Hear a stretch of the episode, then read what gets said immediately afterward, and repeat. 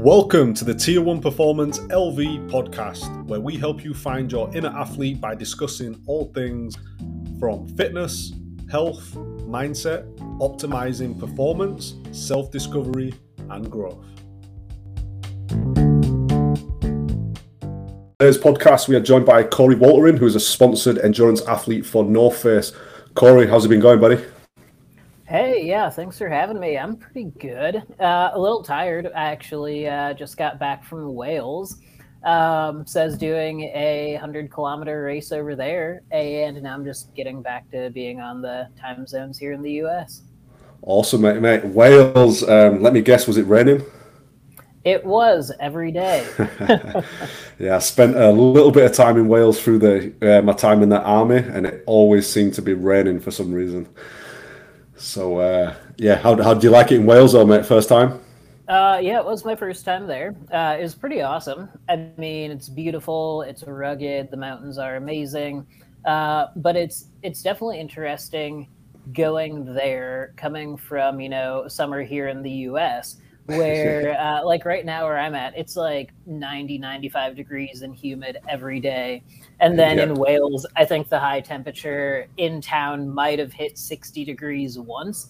Um, but it was like 50 55 most of the time slightly raining windy.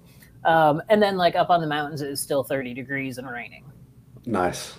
So just, just like, like the type of weather you want when you're uh, doing a 100 kilometer race yeah. awesome, man. Um, well, mate, I just kind of want to let people know how I um, touched pass with you, which um, is a point that I want to that I highlight to everyone. Is I think the outdoor community is one of the most I'd, I'd say one of the most positive communities of people because there's always like positivity or from what i've received is you know you you'll see complete strangers and they'll be saying like words of encouragement whether you're on a race or maybe you're just out doing some you know tough training and you might catch people's eyes and they're like whoa like what you up to? And the thing that stood out about me to you or how we got connected was i know here in vegas there's the uh, frenchman's mountain trail which is um it's a pretty gnarly trail. Um, it's what I like to call like it's my travelator, where if I just want to get some good vert and some savage incline, and obviously just as savage downhills, it's a tough old trail. And I came across an Instagram post. I think it was either via you or um, I think you know Kev, uh, who does a lot of work with you, and you know capturing your you know highlight moments type of stuff. Is uh, yeah, seen like who's this guy? He's just done the fastest known time and the gnarly picture was it was the trail but it was etched out with the snow on the each side. So as soon as i seen that one of the key pictures that stood out to me was when you had the helmet. And i was just like okay this is uh, it's not just a crazy runner like myself. This guy is like serious about his business. And then i just decided to you know hit you up on ig and be like hey you know i'm just about getting into the ultra stuff. I've got my first ultra. Um, once i did obviously seeing your profile i was like man this guy's legit. Um, can we connect? And yeah man we connected. We went out on a run. And uh, since then you know we've kind of stayed in touch which is cool man. Um, mate when I mean, obviously you're an accomplished runner, which we'll cover, but when did running and, you know, like the trail or endurance stuff, when did that kind of become a thing for you? Yeah. Um, oh, man. Uh, I believe I did my first ultra in, um, I think it was December of 2014. Um, and it was wild because I grew up, you know, just as a track and field runner, 200 meter, 400, 800 uh, sometimes up to the mile.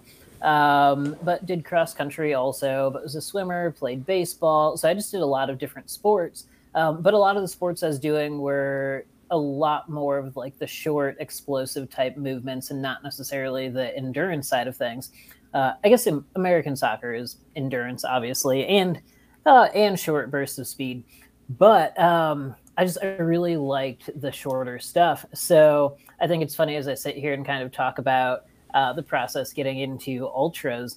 Uh, because you know even 10 years ago i i don't think i would have said that i was going to run a marathon let alone an ultra um, so basically i was competitive all through junior high high school um, and then i wanted to play soccer in college but i had a few too many concussions my senior year and right. they told me I couldn't play soccer uh, my first year of college and said that I should focus on running. And then if I wanted to, I could go back to soccer. Um, and running just kind of took off for me then.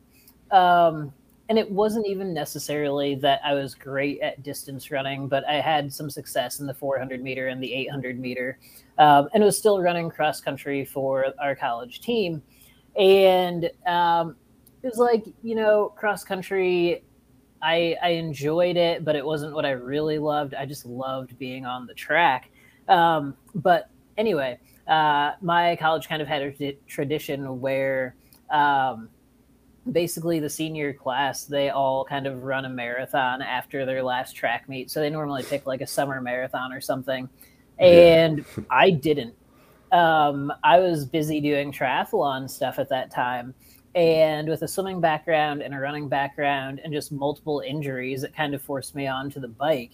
And so I ended up qualifying for the half Ironman World Championship, World Championships twice while I was in college.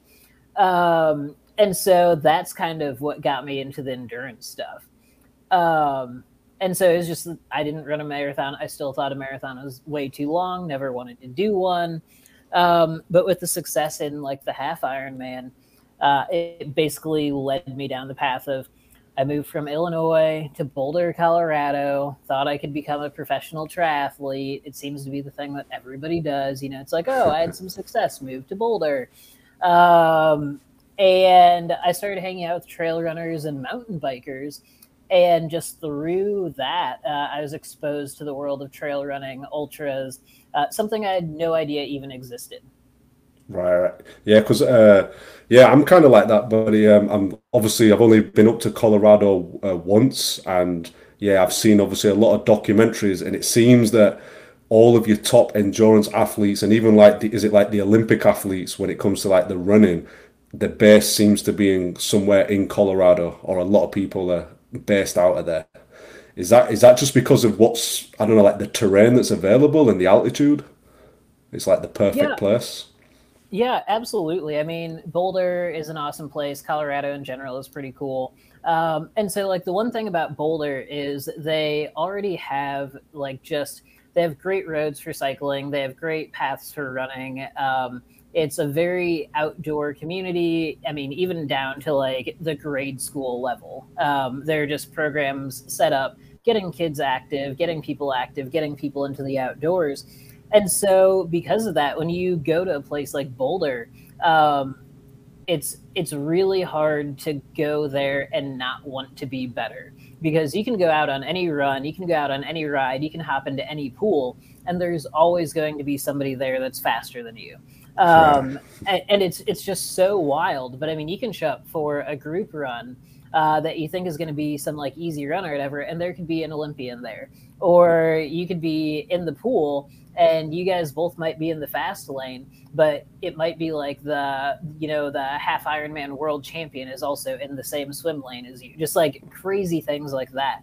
So uh, I think it's just very contagious once you move to a place like Boulder and want to do well. Um, and I mean, they have the roads, they have the trails, they have everything. But there are also a few other cities that are like that in the U.S. Yeah, um, man, that sounds awesome. I, like pretty much need to add that to my list then and uh, definitely get up there and check it out a little bit more. Um, with that said, so you just mentioned there's some other places. If you, you know, for people who are listening in different parts of the country, or maybe even if there's some cool spots that you've checked out in other parts of the world, you know, what's some of your other spots where you ideally, if you could just land there and maybe train there for a few months out of the year, like is there any of them places that stick out to you? Yeah, so absolutely. Personally, I love Vegas. I mean, I spent quite a few months in Vegas training. Uh, obviously, you know, summers can be quite rough in Vegas, but uh, fall, spring, winter, I mean, it's it really is a great place to be. Um, and even in the summer, you can still get up, you know, Mount Charleston and kind of escape the heat a little bit. Um, Flagstaff, Arizona. I mean, it's another place that just kind of has a lot of really amazing athletes all training in a decently small town. Um, so once again, like there will always be somebody faster than you if you show up for a run in Flagstaff. Um, Reno, Nevada is also a great town to train in. Uh, people always laugh at me when I say that, but I'm like, Reno is amazing. Um, and personally, I mean, I love Chattanooga, Tennessee. Uh, that's where I'm doing a lot of my training these days. And um, it's just, it's a different type of running than anything out west, but it's amazing. Yeah, and uh, what's so with that, mate? What's what's the biggest difference between, like you just said, between there and the west? Is it just the weather conditions, or? Uh, well, we definitely have the heat and humidity out here. Um, yep. That's a one thing for sure. Um, but the trails, the trails are just different. Um, a lot more, a lot more roots, rocks, and mud out here. Um, right. And so Chattanooga, I would say, is a great place to be. Uh, to get anything from like a technical trail to super runnable trail. I mean, it has it all. Um, but then once you head a little bit south into North Georgia, you can really start to get some of like the really gnarly trails. Um, and I mean, you can get out onto the Appalachian Trail, you can get out onto the Pinhoti Trail. Um, just a lot of really solid options. Awesome, buddy. Um, I mean, obviously, I, I've followed you, and obviously, I know you a little bit more. But um, like, what does what does a general almost I'd call it like a training year. I don't know if you break it down like that, but uh, when you look like twelve months ahead, do you have certain things that you want to tick off a bucket list, or is there certain challenges where you're like, all right, I'm working towards this, or do you kind of I don't know like free flow into things? Oh man, I don't know. That's a that's a tough question. Um, it really depends. Um, and a lot of things kind of depend on what races I get into or don't get into through lotteries and stuff like that, um, or or just you know qualifying for a race, whether it's a golden ticket or uh, whatever. Because I don't I don't want to say that I don't have a direction in terms of what I'm trying to do, but there are just a lot of things that are really interesting to me, and so sometimes I have a hard time like setting aside like okay i need to focus on these three things or yep. do i try to do like 10 things throughout the year and just really enjoy my year and so that that's kind of the delicate balance i'm trying to be a little more focused on the racing or fkt side of things but still uh, do things because they're interesting to me and something that i find is going to be inspiring to me rather than just checking a box and being like, "Oh yeah, I I got a golden ticket, so that gets me into Western states or something like that." Because I mean, that would be very inspiring to me too, I guess. Um, but I don't know that returning to Western states by racing my way in has been the direction I've wanted to go.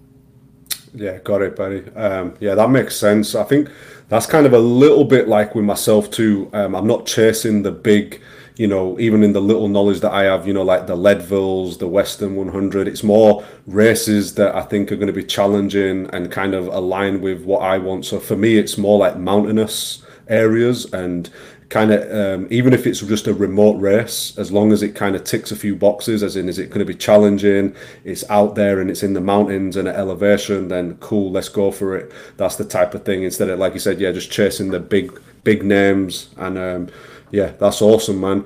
Mate, with the um, within the outdoor community, like I mentioned earlier, I you know I think it's a really positive place. You know, you get to meet a whole lot of different types of people who are all doing like the you know similar things, maybe at different levels.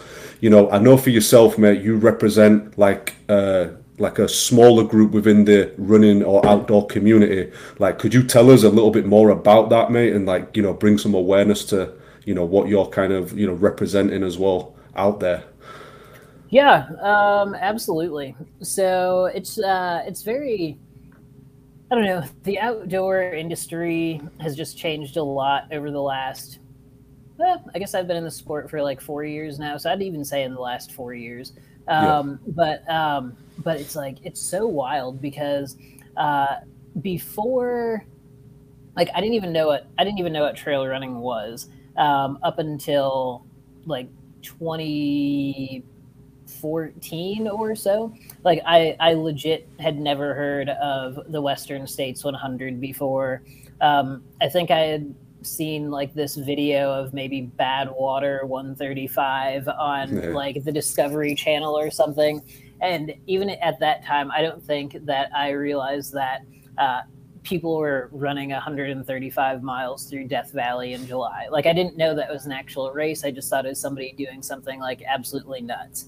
Um, and so uh, looking back on that, um, it's been like you know I just I didn't see anybody that looked like me in the sport, um, and like the advertisements for um, just like outdoor gear and like camping and whatever. It's like, oh, like that's not something that people that look like me do. Um, and so, but like for me, that was never the thought process behind it. It was more uh, just the fact that like I wasn't exposed to those things. That's yeah. not something that uh, my family did. That's mm-hmm. not something that my friends really did. So I had no idea what it was. Um, whereas, you know, once I moved to Colorado, I was exposed to like this whole world of trail running and mountain biking and rock climbing and ice climbing and um, all these different things. And so that's kind of what really got me thinking like, oh, if there's somebody like me that, you know, might actually be good at these sports, but has never been exposed to it, then how do we bring more awareness to that? And how do we spread the, like the journey and the process and the learning and how do we make it more accessible? Um, and so that's kind of like the big journey that I've been on uh, ever since I raced uh, Eco Challenge Fiji, really. Yeah, I actually, well, it wasn't until after I met you, but um, when you put me onto that, yeah, I watched it and uh, yeah, that was an amazing, you know, challenge in itself. I mean, not to spend all day on that, mate, but could you just give us and the listeners just a quick, you know, like run through of exactly what that was and where they can check that out too if they haven't seen it? Yeah, so Eco Challenge Fiji is on Amazon Prime, uh, and I I raced that in 2019, and it came out in 2020. And basically, it's uh, about uh, 400 miles that you have 11 days to cover uh, those 400 miles, but it entails things like mountain biking, rock climbing, sailing, stand-up paddle boards, trekking, um, just building your own raft um, navigation. so like the course is not marked and you get your map an hour before it starts and then you have to be able to navigate with a map and compass uh, through these different obstacles different sections of the race to get to different checkpoints that you can get your next map to figure out where you're going. And so once the once the clock starts it just doesn't stop until you finish.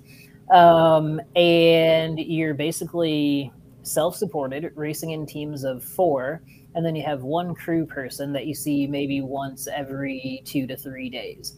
Um, so pretty wild, especially you know for someone that had never really done some of those activities before, like sailing. I didn't know how to sail before we were going on this uh, race, this show. Um, and so, like, I had to take a sailing course online, uh, which definitely does not, you know, cover what you're actually. It, I mean, it's not the same as actually being in a boat sailing on the ocean, but it's yeah. pretty amazing that you can learn to sail online. Um, and you know, I took a jungle navigation course online, um, and so like just things like that. Uh, wilderness first aid and CPR, like all these different just skills that you had to learn and you have to be like very proficient in them to be successful in this race. Mate, that sounds wild. That um, before you did a race like that, they actually had you well, or you had to do online courses, and you had no hands-on experience. That's pretty crazy. Um, mate, that's that's epic, is that? And uh, like I said, for anyone who's listening, you know, definitely check that out because when I seen it with my own eyes and watched it, I was like blown away by you know. Um, some of the things that was doing, and I'm and I'm pretty sure, mate, you can uh, back me up on this. Is that even though the documentary is well done, it probably still doesn't give the real, you know, like when you're in the water, like sometimes when you're getting out and you're having to get back in that cold water at night time, just that emotional that's that's attached to being cold. I just I think when you watch these documentaries, I find myself too. You know, you get motivated. You like I've watched a few documentaries on you know ultras, and I'm like, right, I'm I'm ready. I want to do this.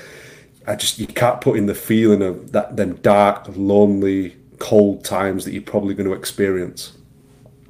Absolutely, and um, one of the like one of the great things that I think it did show, um, it just it really showed how you know um, you racing something like that, you do need a team of, you know, all four people that are out there, your fifth person who is your crew person. Like, it really does take uh, a special group of people to be able to all put that together uh, and work through some of the more difficult times in uh, just being out there. Um, and it's always so interesting to see the team dynamics of this as well. Um, and I think the show did a good job of showing like there are some teams that you know they went in, they've raced together before, mm-hmm. and they just don't work well together at all. And those are the teams that you kind of see dropping out of the race uh, fairly early on compared to the teams that you know they realize they have someone that may have a strength in one thing and somebody else that may have a strength in something else and so instead of one person being like the oh like i know all of this i have to mm-hmm. be you know the the only strong person like the leader in what i say goes they they show that uh, by actually recognizing and acknowledging that that is not their strength and letting somebody else lead through those like what may not be their strength um, the team actually works better together. Um, and so like that's just one of like the things i thought was really cool uh, specifically watching you know some of the really fast teams out there. But yeah um, it takes a lot of just teammate motivation and self motivation uh, to get back in some of that cold water, to get back on that mountain bike after you've been carrying your mountain bike for 20 kilometers at, because it's just been so muddy that you can't ride without falling off or the back wheel jamming up. Um, and just, you know, you're doing this on no sleep. And so it's just, it's so wild to watch everyone uh, just get through that.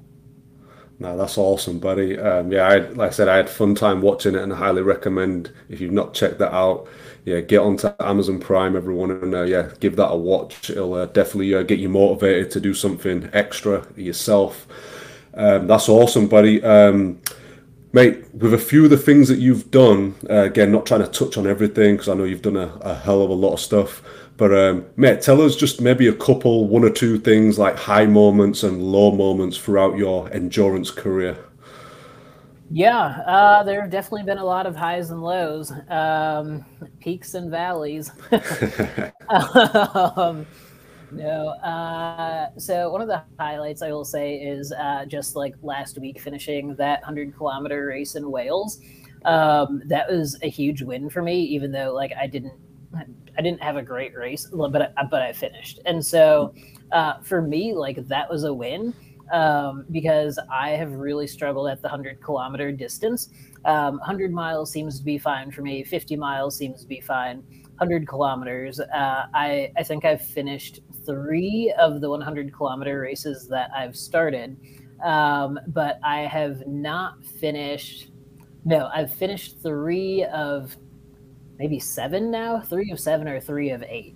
Um, and so, like in Wales, uh, you you saw your drop bag at 52 kilometers, and uh, I was not having a great race at that point. I was pretty cold, pretty tired, and at 52 kilometers is like you know, I could just I could pull myself out of the race right here. I could end the discomfort. I could end the cold. Like I could I could literally be back at the Airbnb soaking in the tub, warm, eating pizza and be completely happy. And I don't think anybody would be upset with me if I just stopped, you know, right here at 52 kilometers. And I could just chalk it up to being like, oh, well, I'm not good at this 100 kilometer race.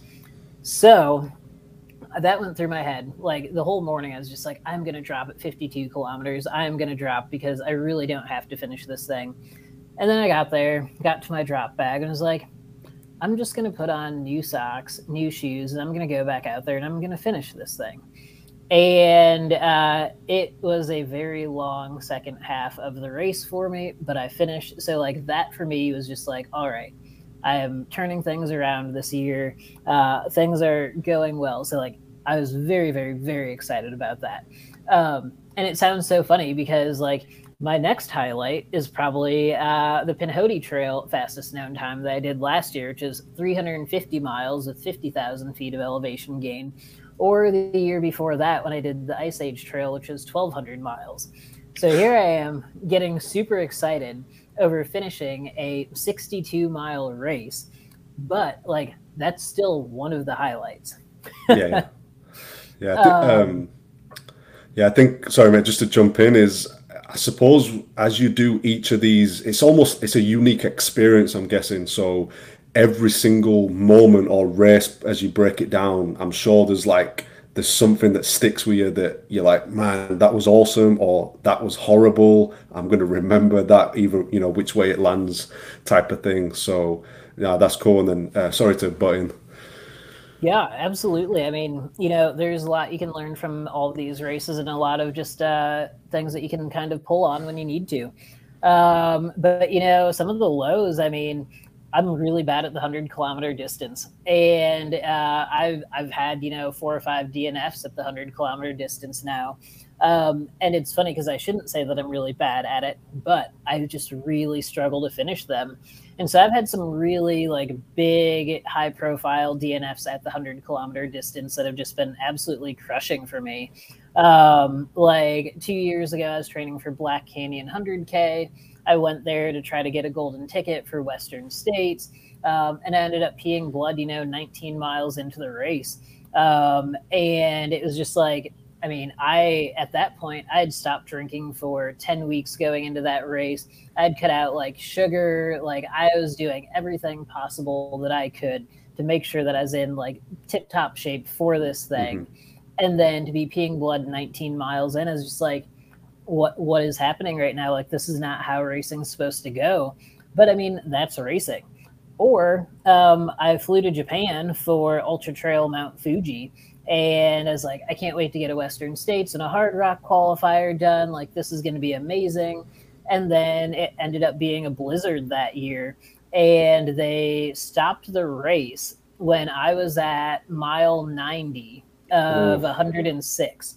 So here I am at mile 90, standing basically under this like tent um, as they stopped the race. And so it's like here there there are only 18 finishers of this race at that point. point and so we're all just like oh here we are here we are and they had to hold us in the aid station until it was we were able to finally walk down this mountain uh, but instead of you know being able to continue the race like an hour later or something like that it was they stopped the race and so it's like i flew to japan spent two weeks there it was all focused on this thing and it was like i'm going to get this done this is going to be great and then uh, they they stopped the race and I'm 90 miles in. And so for me, like that was one of my first like really big like high profile DNFs, and um, that one took me a while to get over. Um, and it wasn't necessarily it wasn't anything that you know I did. It's just I was literally probably two minutes too slow to leave that aid station before the race was canceled because um, yeah. I was at aid station eight. But if you made it to aid station nine, then you were off of the ridge and you're going back down into town. So if right. you're at nine or after, then you got to finish. But if you're if you hadn't made it to nine yet, then uh, you didn't finish. And so I was just like, but how can they do that to someone? I was like, we've all run like 90 miles now, and, and now it's just it's over. And so uh, yeah, but that was like one of my first big my first introduction to like really like big mountain races uh, that you had a mandatory gear kit that you had to have. And I thought it was so wild that the gear list for this thing was like 18 items or whatever. And it turns out I used every single item that was in my gear kit during that race because it was just like such a wide range of conditions. Yeah. What um, if you remember, mate, from that? What what was like? I don't know. What was maybe a couple pieces of equipment that you would probably would have never thought of even bringing, like if it wasn't uh, on that list. Oh yeah, uh, waterproof pants.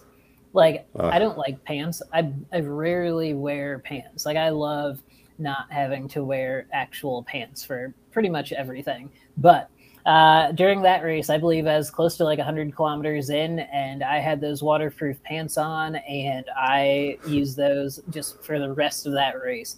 Uh, and then um, I think that was like the biggest one that I just never really thought of because uh, so you had to have waterproof pants, and then you also had to either have uh, like half tights and long socks, or you could wear, or you could have um, just like a pair of long tights. And so you yeah. still you just you had to have either or. Um, and I just thought that was so wild. I'm like, why would why would you have to have you know long pants? Like it's not going to be that cold, or it's not going to blah blah blah blah blah. And I'm like, and if it if it does get that cold, then that's what your you know waterproof pants are for, right? Well, it turns out I also had my tights on and had my waterproof pants on because it was cold. Um, but it was just my first experience doing anything like that, that you had to have uh, just like simple things like that. Yeah, that's cool. It's, it, I mean, it's also good to know that like the people who are organizing these events kind of have a obviously they have an idea of hey, you know, if we're putting this on your equipment list, you know, make sure you bring it because someone's probably used it in the past at some point and they've probably had to add it to the list, you know, as they've as they've got experienced themselves. So uh, yeah, that's good to know that these organizers know what they're doing. Um, mate, talking of equipment, I had it down as like a little side question mate, any of your like Coree tips for equipment that might, you know, like get people through, you know, through these events or just little like hidden tricks of the trade that you've picked up along the way? Yeah, um, lighter does not always mean better. Um, and so that is one thing that I've had to learn because, um, you know, a lot of people just want to go with like the lightest gear possible, the latest, greatest, newest thing, which is yeah. great usually. Um, is like if you're on a shorter race or something, then totally fine. But you know, on some of these things, like it really is not a great thing to use the lightest, newest, whatever thing. Um, and and so uh, the other thing that I always use now are trekking poles. Um, I like, especially being out here on the East Coast with our trails being as rocky and rooty as they are. Um, I love trekking poles just for like I don't use them on my recovery days because I'm usually running on flatter stuff then, but I use them for uphills, for downhills, and I swear it saves my legs so much um, that like my recovery time is actually a lot less now that I'm using trekking poles, especially on like steep downhills. Okay. Yeah, I think yeah, I'm thinking and debating about getting some trekking poles myself for this race that I've got coming up because um, I managed to do the you know the Tushars 100 kilometer. I did that without poles, and I remember on the last leg, um, I set off. I think we had eight miles left, and I set off with a group. There was like eight of us that left the last aid station. And once I got chatting, like obviously, you know, we're all chatting away. It's like night time, so we've got the head torches on, just kind of following the light trail. And um, everyone, like almost everyone was like, "Dude, like this is your first ultra and you've not even got poles? Like what the hell? And i was just like uh yeah i just didn't want to spend the money type of thing. But um yeah a lot of people have been telling me like hey get some poles because it's going to save your legs and it's going to kind of give you a little bit more energy for getting around. So yeah i'm definitely going to be looking at investing in some of them. Mate on that note watches have you got a particular watch that is like this is the one to have you know like battery life that type of stuff? Because i had the garmin and i'm not trying to um, down talk garmin. I've had this watch quite a few years. But um, i put it on the lowest gps setting to save battery and it had me at like the wrong distance. You know i, I thought i'd done more distance than what i actually had. And then eventually this was only on 100k the battery life went on me anyway. So i was kind of like is there a watch in mind mate that you'd recommend yeah, so um, I I had you know a Garmin Fenix three for the longest time. I loved it, um, but the battery life on it just once again you know wasn't quite cutting it for me when I started getting into some of these longer things. Um, so I finally switched to Coros and I use the Vertex two now. Uh, I had the original Vertex, now I have the Vertex two. Um, I really I really like it. Um, the battery life on it is great. Um, I think it's pretty close to being just as accurate as you know maybe a Garmin Fenix Seven or whatever is out now. Uh, the battery life is awesome, um, but I also use it as just like a daily like fitness tracker. Um, yeah. And I keep I keep the heart rate running twenty four seven on it um, at like its highest setting, so that it's like literally instant heart rate rather than like the average of the ten minute heart rate. Yeah. And I like that. Um, for me, it's not even necessarily a thing that I really look at when I'm training or running, but it's more from a recovery side of things. Uh, so I wear my watch at night when I sleep, and um, I just use that to track my overnight heart rate and see like what the average is overnight and like what the low heart rate is. And so that's kind of how I can tell when I've been getting back into shape or not. Um, and also like if I'm feeling a little bit off or a little bit sick, then I love to look at that heart rate data and um, just kind of see what's going on there. And I know that the heart rate data, like wrist heart rate, is not necessarily the most accurate thing, but it's still consistent. And so that's what I love to use, and just uh, that's what I love it for the most, actually. Awesome, buddy. And uh, I'm sure you get this question a lot from people. And um, mate, the sponsorship, like, how did that come about? Like, how did you land on, you know, North Face's radar? And then since you've been a part of them, you know, what's maybe some of the cool stuff that you've got to, you know, get to do? And, you know, how does that even work? Yeah. Um, so 20, let me think 20, 2019 was my first year with the north face uh, before that i was with inov-8 for two years um, and it was interesting. So trail runner magazine wanted to do this article and they're like oh what's it like being black and gay in the trail running world? And it's like wow cool. Original. That story's actually been done before because literally everybody wanted to write a story about it or a podcast. So uh, I was like, how about we talk about the lack of sponsorship for ultra runners in the Midwest? And they're like, oh, I've never thought of that. Like, well, here, let me lay it out for you. And so uh, I totally just like spun their article into something that they weren't thinking it was going to be. Um, and that got the attention of uh, the athlete manager at the time of the North Face. And they're looking at their team. They're like, oh, yeah, we don't have anyone that's in the Midwest. Um, and like other people were like, oh, yeah, we don't actually have athletes that are in the Midwest. And so it's just like this really funny thing of just like I was just the first person to like just really call it out and just be like, hey, like it's cool. Like people aren't sponsoring athletes from the Midwest. It's okay, but like don't pretend like you're not. Um, and so uh, I then went on to run Western States that year and ran uh, pretty decent there and that's kind of what got uh, more of the conversation started. And then uh, I left inov-8 for the North Face uh, at the end of 2018.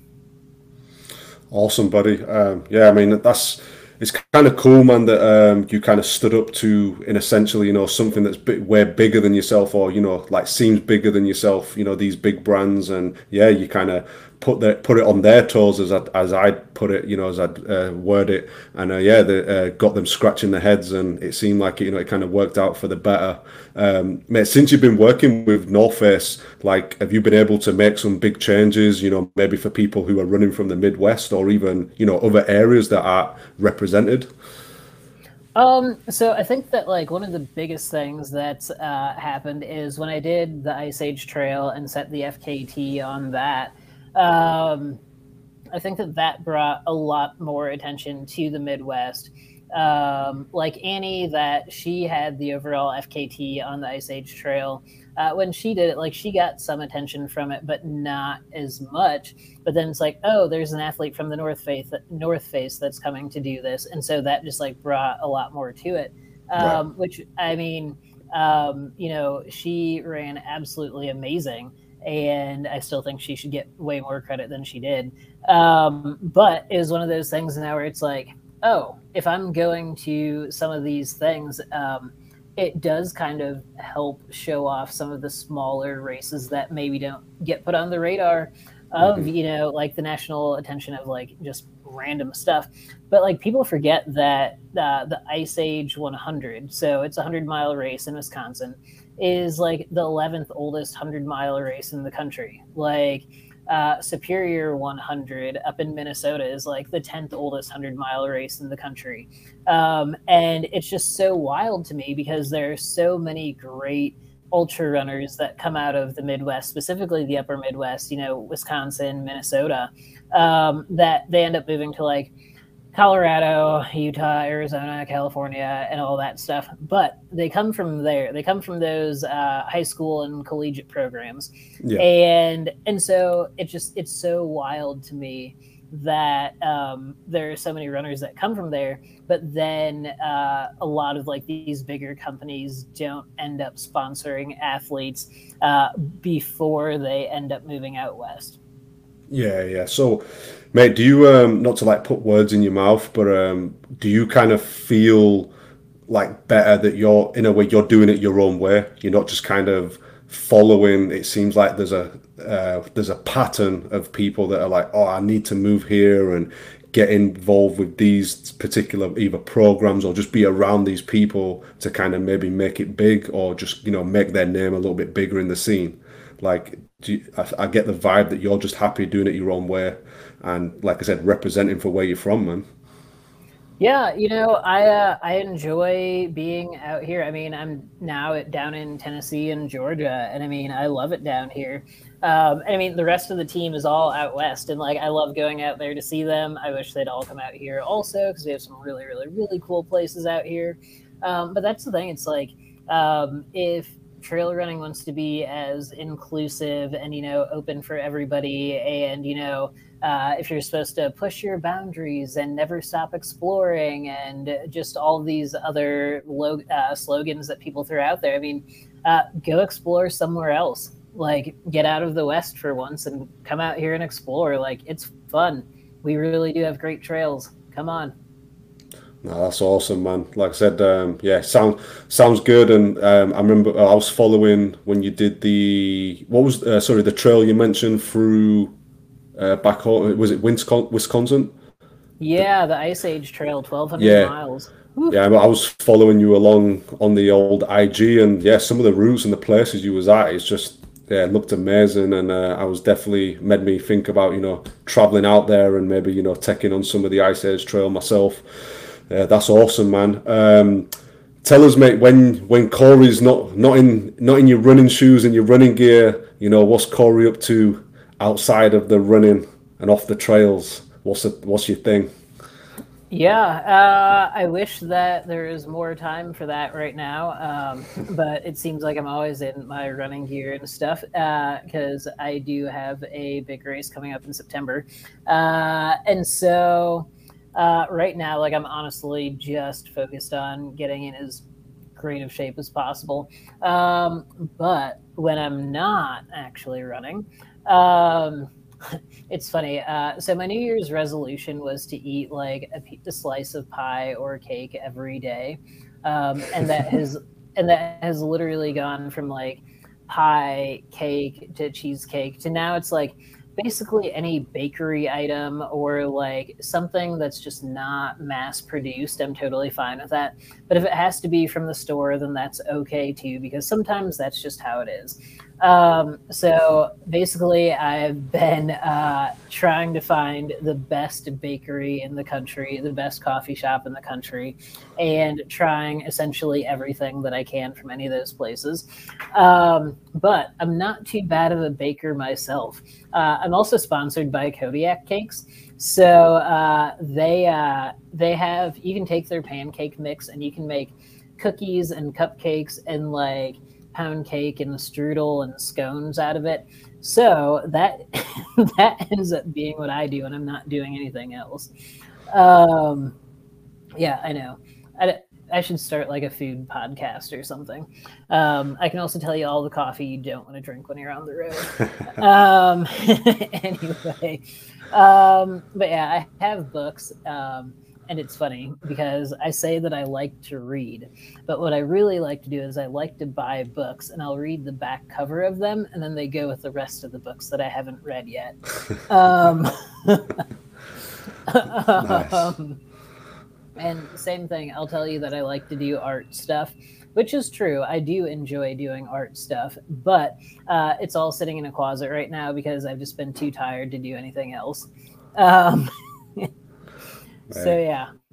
Yeah, it sounds a little bit like me. I've got um, I've got quite a lot of books, and I kind of do the same thing. I flick through them, obviously attracted to the pictures, have a quick look at the pictures. But uh, I've definitely become more of a audio book or podcast type of guy, especially you know when you're out on the trails and you're running, you can kind of whack in the headphones, you know, uh, get some good listening in instead of just kind of. I don't know. I've kind of I've got away from listening to music. Uh, I don't know. Do you listen to music when you run or anything, or are you just out there in your own thoughts? I do. Uh, I do both actually. Sometimes I, sometimes I'll just kind of be out there without headphones on. Um, but I love listening to music when I'm out there. And I mean, I take it back. I will have one headphone in, So yeah, yeah. Um, I always like to have you know one ear that's completely clear, um, and then you know in the other one it's it really just kind of depends, I guess. Uh, I love hard rock, heavy metal, um, but there are certain days that I'm just like, you know, I'm not going to listen to this out on the trail. Um, so I don't know. I have a wide variety of music that I like, I guess. But like audiobooks, podcasts, like honestly, I really can't can't do that out on the trail because I, I, I don't know. It just that doesn't work for me. Nah, nah, no. That's cool, man. Um, one more kind of side question, and it's kind of a little bit for me, buddy, uh, but I'm sure everyone else was going to get something from this. So uh, let's just let's just say a hundred mile race or a hundred kilometer race. You know, what's what's the nutrition plan like for you when you're on these races? Like, have you got some tips and like key things where like this is a must have? Yeah. Um, so I always like to say that you should um, basically practice your nutrition strategy ahead of time, um, obviously. Um, but you know, I I will basically take every long run and use that as a chance to work on my nutrition for um, for basically a hundred mile race or hundred k or whatever. Um, so personally, I'm about 350 calories per hour um, which can be a lot at times, especially on like those like hot, humid days, or sometimes at like higher altitudes. I kind of struggle to get in 350 calories an hour. Um, so there are two routes that I'll go about it. Sometimes I'll just go with liquid calories. So like gnarly nutrition, uh, I'm also with them. So like I'll use their uh, Fuel 2O is what it's called, and I'll push 350 calories an hour of that. Um, and so depending on the day, um, temperature, altitude, all that stuff, that can be. Um, sometimes it's about 16 to 17 ounces of liquid per hour. And then there are other times it's up to about 30 ounces of liquid in an hour and still getting in those calories. Yeah. Um, on the cooler days, it's probably going to be closer, you know, to like 16, 17 ounces. Um, but you know using like a gnarly and then i'll have like a kodiak cake muffin or something like that uh, pretty easy to get 350 calories an hour um, on some of these like cold cooler 100 mile races 100k races even um, i will um, i will use i'll use mcdonald's cheeseburgers because mcdonald's cheeseburgers and chicken sandwiches are amazing for getting in calories yep. and not having to worry about um, not having to worry about like them spoiling. Like you could go mm. get a bunch of them at noon and they're still going to be fine at midnight. Yeah. And so they fit perfectly in you know any hydration pack, whatever. And basically, like it's just calories. It's uh, they're they're not amazing cal. They're not necessarily the best calories for you, but they're perfect to get the job done. Oh, um, and so I'll use stuff like that. Um, yeah, just, I mean, for me, it's been more of a learning process because when you take on something like the Ice Age Trail, for example, um, you need to have five foods that you can eat no matter what. Like, mm-hmm. it doesn't matter if you're tired of eating, it doesn't matter if you're throwing up, it doesn't matter at all. Like, you have five foods that no matter how bad it gets, you can still get these things down. Yeah. So to do that, like I literally went out to Walmart one day, bought like 15 different cans of soup, bought like all the little Debbie cakes, bought like all these different things, and would just like eat a can of soup raw and then go out on a run and see if it upset my stomach. Right, and I would just like keep adding all these different things in just to see if I liked the taste of it or if I could tolerate the taste of it and then see how it made my stomach feel. So then after that, it's like, okay, once I had it narrowed down to five things, I'm like, these are the five things that will always work for me. So even from Ice Age Trail to doing the Pinhoti Trail FKT to some of these 100 mile races, we will still show up and my crew will still have those five things for me. And there are certain days where I'll come into an aid station like, I don't want to eat. And they're like, great, but this is on your list of five. Yeah, yeah, yeah.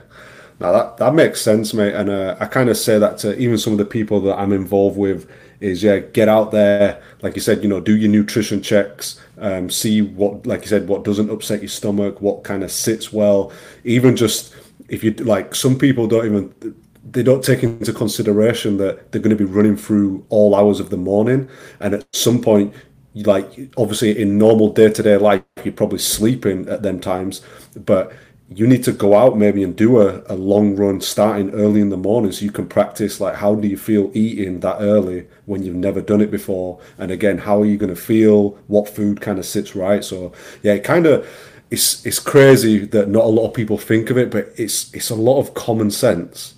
But it's not until you've been put in a certain situation where you're like the light bulb comes on it's like oh wait i haven't i need to check this I need to try this out. And so, uh, yeah, that, I'm sure that's going to be helpful. Definitely helpful to me. Um, I don't think I've got my, I've definitely not got my five foods, but I've, I know I've got a, at least two or three on there that I know work for me.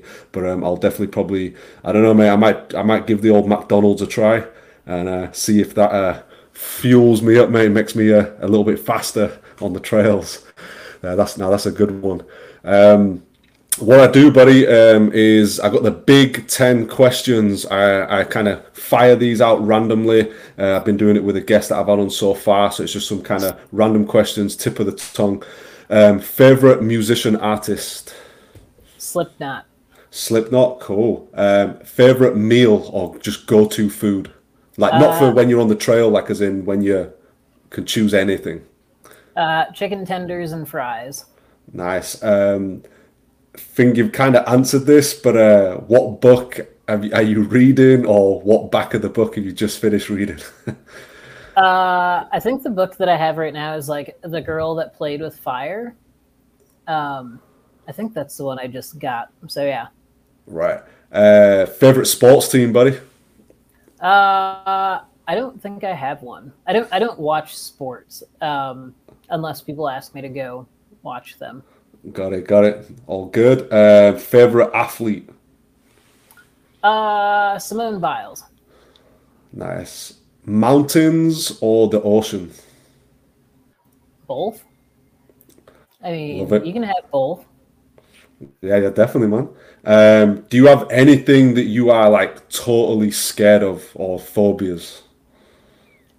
Uh, being out here on the East Coast, uh, snakes have now become a huge uh, uh stress for yeah, me out on the trail.